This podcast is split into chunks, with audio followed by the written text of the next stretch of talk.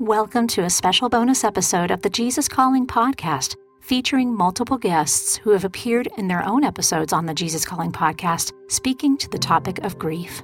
We hope you find encouragement, comfort, and healing as you listen to mothers, fathers, husbands, wives, brothers, sisters, and children who have lost someone close to them, how they leaned on God as they coped with the loss, and how, with His help, they were able to move forward. We'll start with a thought from Mattie Jackson Selecman, daughter of country music legend Alan Jackson. It's funny, whenever people ask me about Ben, I'm like, I wonder how long it's going to take for my physical reaction not to just be to grin. Because honestly, he just, anyone who knew him, like, he had the most energy. And, and the way I always describe it is he truly had this childlike joy. Like, and not in a lack of maturity way, but in a way that he lived this abundant life that I think we read about in scripture, but don't really think can happen. And he walked the way Jesus walked, and he saw people for who they were and not for what they did or for something that he expected or wanted from them. And he brought life everywhere he was and without expecting anything in return. Both my sisters and I, and their boyfriends, and, and a couple of our good couple friends, went down there for the long weekend for my sister's birthday to celebrate. And it's just one of those freak accidents that you don't know how to explain. I mean, we had been out on the boat, you know, we all loved to fish and we had gone to eat dinner and dance. There was a band and da da da. And we had a little shower, you know, like you have in Florida while we were there, nothing crazy. And went back to get on the boat to go home. And it was slick. So he, like a gentleman, stepped up to try to help one of our girlfriends on the boat. Just slipped on the steps the wrong way and fell back, you know, 10 or so feet, hit his head. And, you know, he was conscious for about 24 hours, which, which in retrospect was such a kindness from the Lord because I got to sit with him. He got to talk to me. I mean, it was not full sentences, but we could converse and he, he knew who I was and, you know, all the little things like hold your hand the same way and like pop my fingers and, you know, got to tell me that he loved me and, and I obviously told him I love him too and everything's going to be fine. And then, overnight that first night they called and had to go in and do the first brain surgery and you know, from there it was 11 12 days in the icu and you know medicated coma and another brain surgery so it was it was this long i don't know that we ever anticipated it to be fatal i mean i know i didn't and at the end of the day what we were praying for ben happened like we kept praying make him be healed and whole and he is he's just with Jesus, you know, and that's the most healed and whole you can be. But it is very difficult. And I know this is why a lot of people struggle in suffering is that God could have stopped it. And on paper, we did all the things we were supposed to do, quote unquote, to get the miracle, but we didn't. After he passed, I was open about the situation and my struggles and my faith pretty quickly, I don't think it was so much a conscious choice as it was just this desire for other people to see the light and for this desire for Ben and I's marriage, which we prayed over all the time to be a light to people, to continue to be that, even if his part of it had ended. You know, my part was going to keep going. The only thing that really brought solace and peace and really reinstilled trust in the Lord and his plan is that every day I had to surrender something. You know, whether it was, okay, I'm gonna I'm gonna actually pack up some of his clothes, or whether that was, okay, I'm gonna surrender to you that I don't know how to fix this. And you know, you write those. I wrote them on a little page and literally put them in my Jesus Calling book. That way, every morning, even when I didn't feel like it, I would say, okay, Lord, these are yours. I can't handle it. I can't control it. I can't fix it. And I know you can and I know you will. And I trust you to do it television personality Rosie Rivera. I wanted to preach the Word of God, and I wanted my sister to do it with me. So her and I would talk randomly, and I'd dream with her, and she'd hear me out. And I'd say, Hey, sister, one day you and I are going to preach the Word of God together. And I'm going to preach, and you're going to sing, and then maybe, uh, hey, I'll even try singing, and you preach. And I honestly didn't think I could do it without her. I wasn't famous. I didn't know how millions of people would know I existed, much less care about who I was. So I thought only with my sister will they care who I was.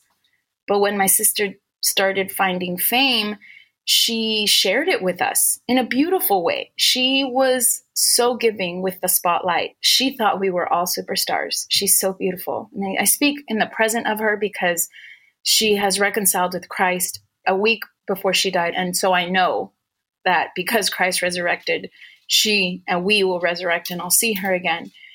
But she shared it with us. She never stopped telling me she loved me. She took that prophet's word for truth and, and every single day would tell me she loved me. And her fame spread out to everyone. The day that she died, my whole world changed. And I was angry. I was angry that she had died, and I was angry that my privacy was taken away.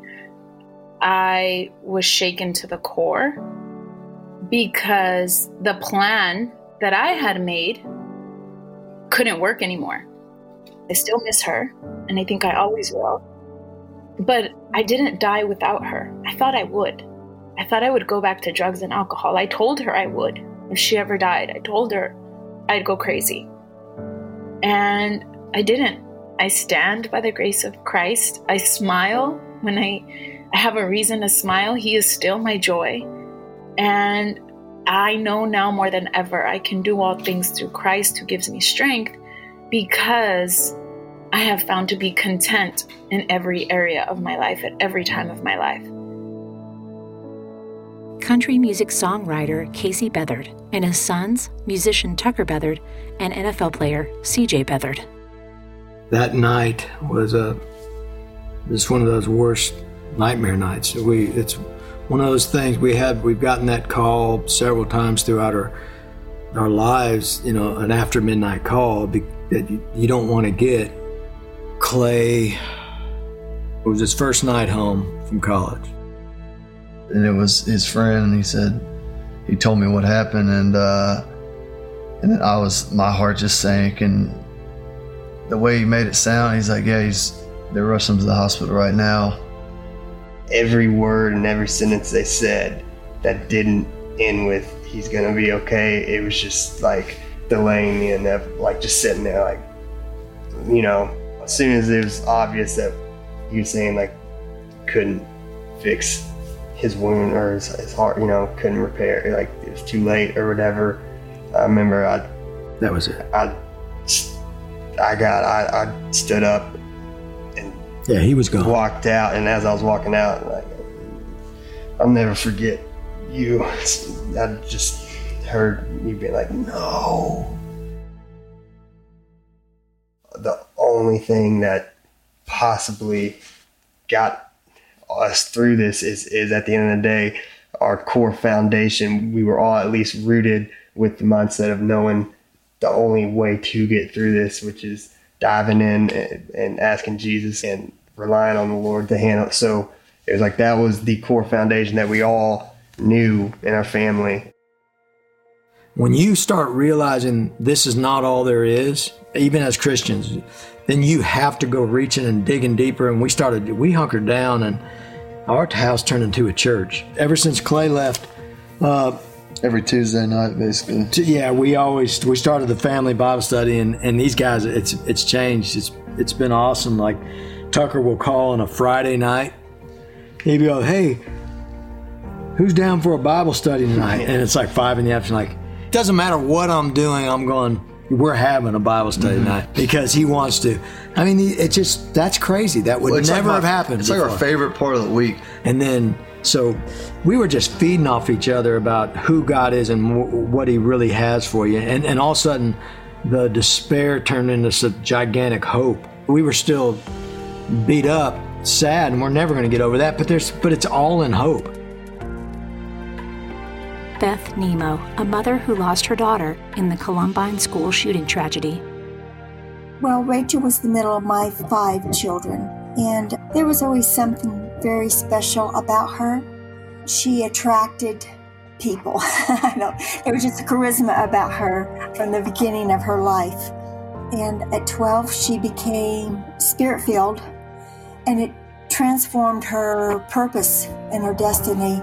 She became very aggressive in her desire to be a witness for the Lord and to her peers and befriend and reach out to the broken and the left out people around her and became known at her school as not an evangelist per se because she wasn't religious, but she was very spiritual and she met people where they were and God just used her in a powerful way. So she left a positive influences as well as the writings and the drawings that corresponded with her faith walk. We started seeing what God had been doing behind the scenes in her life with her writings and the prophetic element that was there where she prophesied her own death. And all of a sudden, it wasn't about the shooters anymore, it was about God's purposes. The shooters were instruments of devastation that day, and the two shooters obviously bought into the lie that life wasn't important. They didn't have any value and they wanted to go out in a blaze of glory. You know, uh, for the boys, they ended up in the same box that the other 13 victims ended up in. You know what I'm saying? There was nothing redemptive for them out, out of that.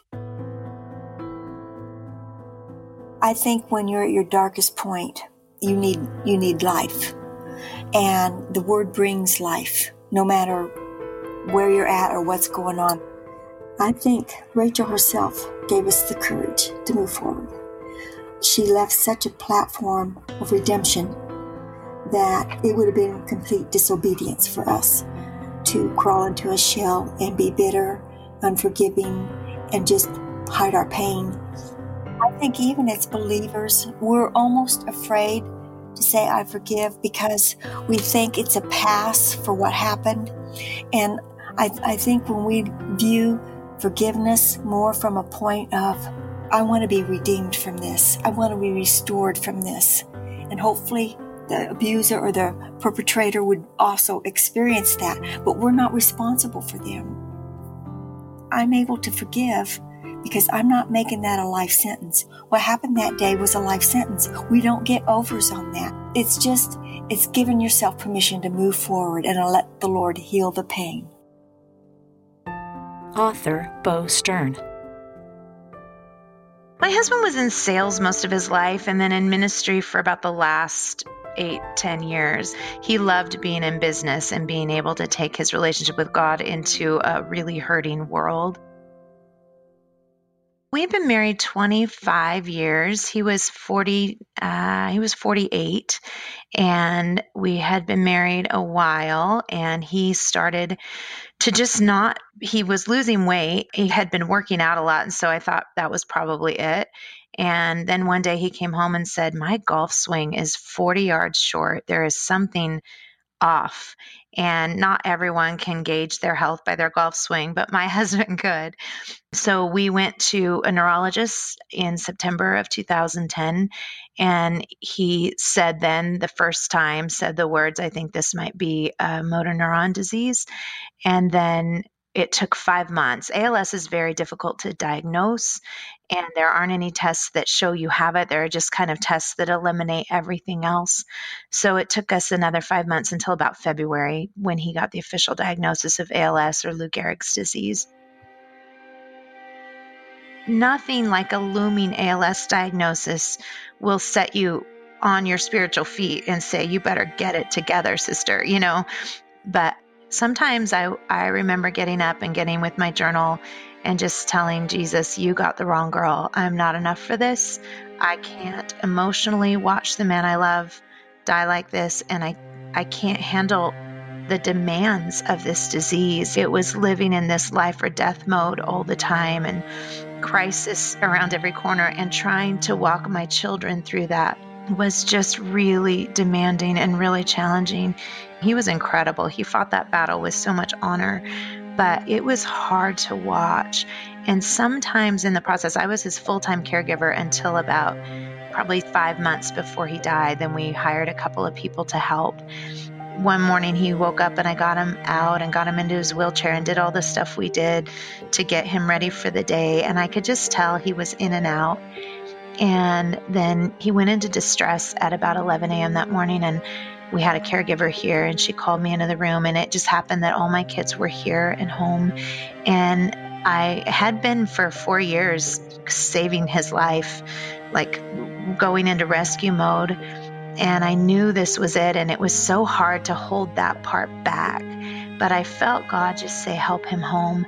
So I just leaned in close to him in his wheelchair and I started telling him all the things that he had meant to us and the way he had lived his life that was so beautifully and all he was he had accomplished and it is amazing to look back from the other side and see God's flawless care of us even though it was just brutal. I tell people the only thing you can control is inhale, exhale. So make sure you're inhaling the compassion and grace you need from God and from other people.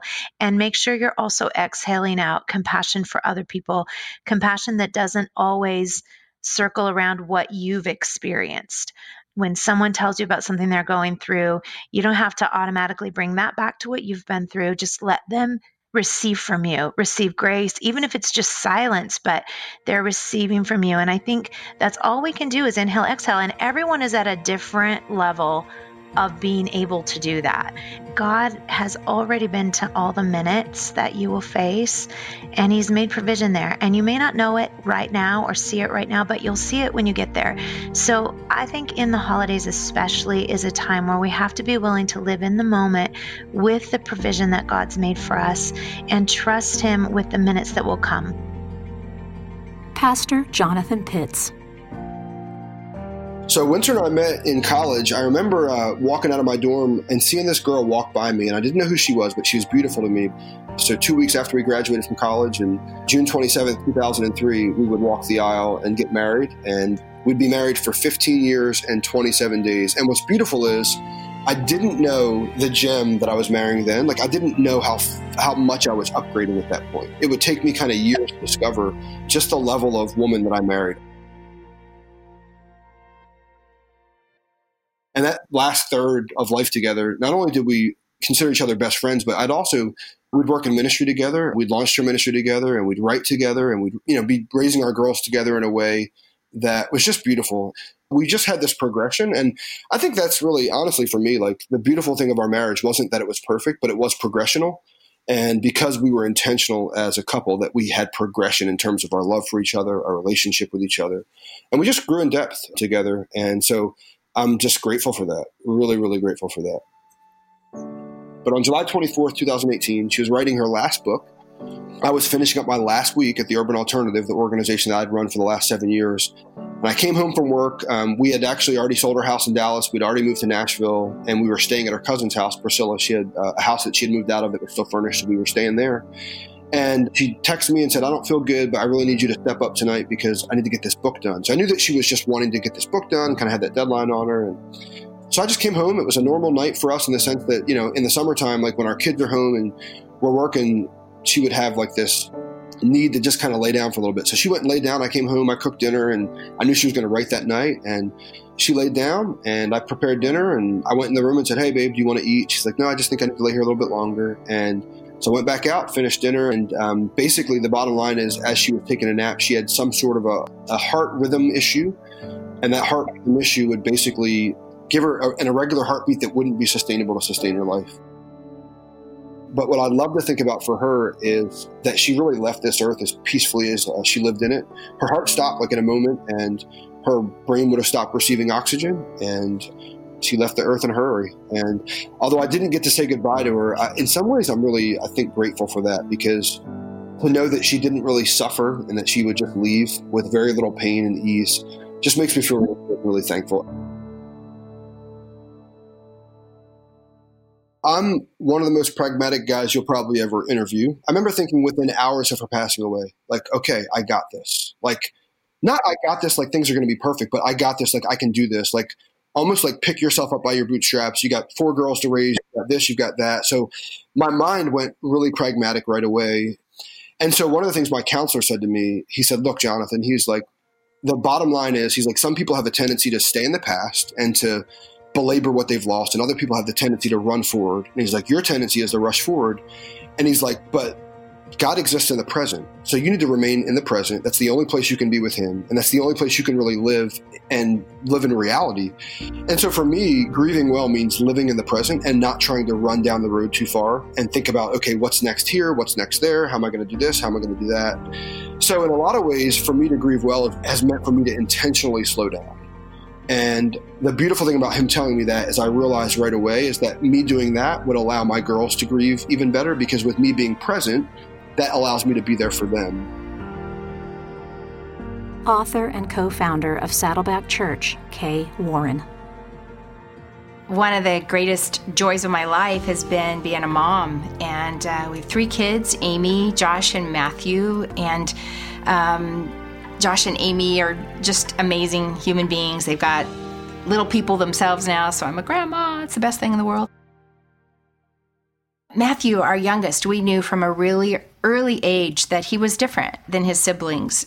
He was seven when we really realized that all those things that had just been different and that we thought he would grow out of were actually a problem. So at seven, Matthew was diagnosed with depression, and then from there, bless his heart, panic attacks and ADHD and early onset bipolar disorder and suicidal ideation when he was 12, and then obsessive compulsive disorder and body dysmorphic disorder and major depressive disorder. And, and then in the last year and a half before he passed away, he was diagnosed with borderline personality disorder. So and a sleep disorder. I mean, he just, his life was so difficult with so many challenges around mental illness and, and they just didn't get better. They just got worse and worse. So when Matthew declined, and he did decline and eventually took his life on April 5th, 2013, it was the worst day of my life. It was the day that I had dreaded prayed would never happen and and yet it did. We felt very helpless to change the trajectory of the way it seemed like Matthew was going and when he died we were faced with confronting on the deepest level ever what do we really believe about God? What do we really believe about what he teaches? Is he truly good? I had come to that conclusion when I was learning how to choose joy, but when we lost Matthew, there was nothing that had ever challenged my faith to that. And I, in particular, lost hope for a while after he died. My hope had been that God would heal him, and God didn't heal him in the way that I expected, the way that I fervently prayed, begged, pleaded with God, counted on verses, counted on um, scripture that isn't what happened. But you can't live without hope. And so I had to learn how to rebuild hope, how to rebuild that trust in God and His promises. And I remember so many times in the first weeks and months just saying, My life is ruined. It will never be good again. It can never be good. And what I would say to anybody who has experienced grief and loss and that sense that you have that your life is ruined and it can never be good again, I will tell you that life will never be the same again. That part is for certain. It will never be the same, but it can be good again. And God has this way of still working in those places where we feel ruined, where we feel like our lives have been shattered, and He does rebuild. My life is anchored on the belief that God can be trusted. I don't understand why Matthew had mental illness so severe from a little boy, from being a little. I don't understand that. I don't understand why we couldn't get all the help that we needed. I don't understand why he wasn't healed. I don't know. What I do know is that God holds those answers, and I'm content to let God hold those answers. I know He will tell me, and I know that one day I will see Matthew again and if you are a family member, someone you love, is either maybe they don't recognize that they have an illness or they are just so ill that they can't seek the help that they maybe you have somebody who has a substance use disorder. I mean, there's so many things that get complicated in there. Reach out. Do not stay isolated. Seek help at your church. There's some great organizations. NAMI, the National Alliance of Mental Illness, is a great free resource so you can get tons of information. My website, kaywarren.com, has all kinds of things that I've assembled that I didn't know how to find when I had a family member, but we've assembled them and they're easy and they're easy to access. So don't be alone. Don't give up hope and look for the resources and the help because there's always hope. Kay closes this bonus episode by sharing a passage from Jesus Calling that we hope will comfort you if you are coping with grief. I am leading you step by step through your life. Hold my hand in trusting dependence, letting me guide you through this day. Your future looks uncertain and feels flimsy, even precarious. This is how it should be. Secret things belong to the Lord, and future things are secret things. When you try to figure out the future, you are grasping at things that are mine. This, like all forms of worry, is an act of rebellion, doubting my promise to care for you. Whenever you find yourself worrying about the future, repent and return to me. I will show you the next step forward, and the one after that, and the one after that. Relax and enjoy the journey in my presence, trusting me to open up the way before you as you go. Thank you for listening to this special bonus episode of the Jesus Calling Podcast. Be sure and subscribe to the Jesus Calling Podcast so you can hear the full stories from each of these guests, and also make sure you get these special bonus episodes each month. For more information on Jesus Calling and Sarah Young, please visit JesusCalling.com or visit us on our social media channels on Facebook, Instagram, and Twitter.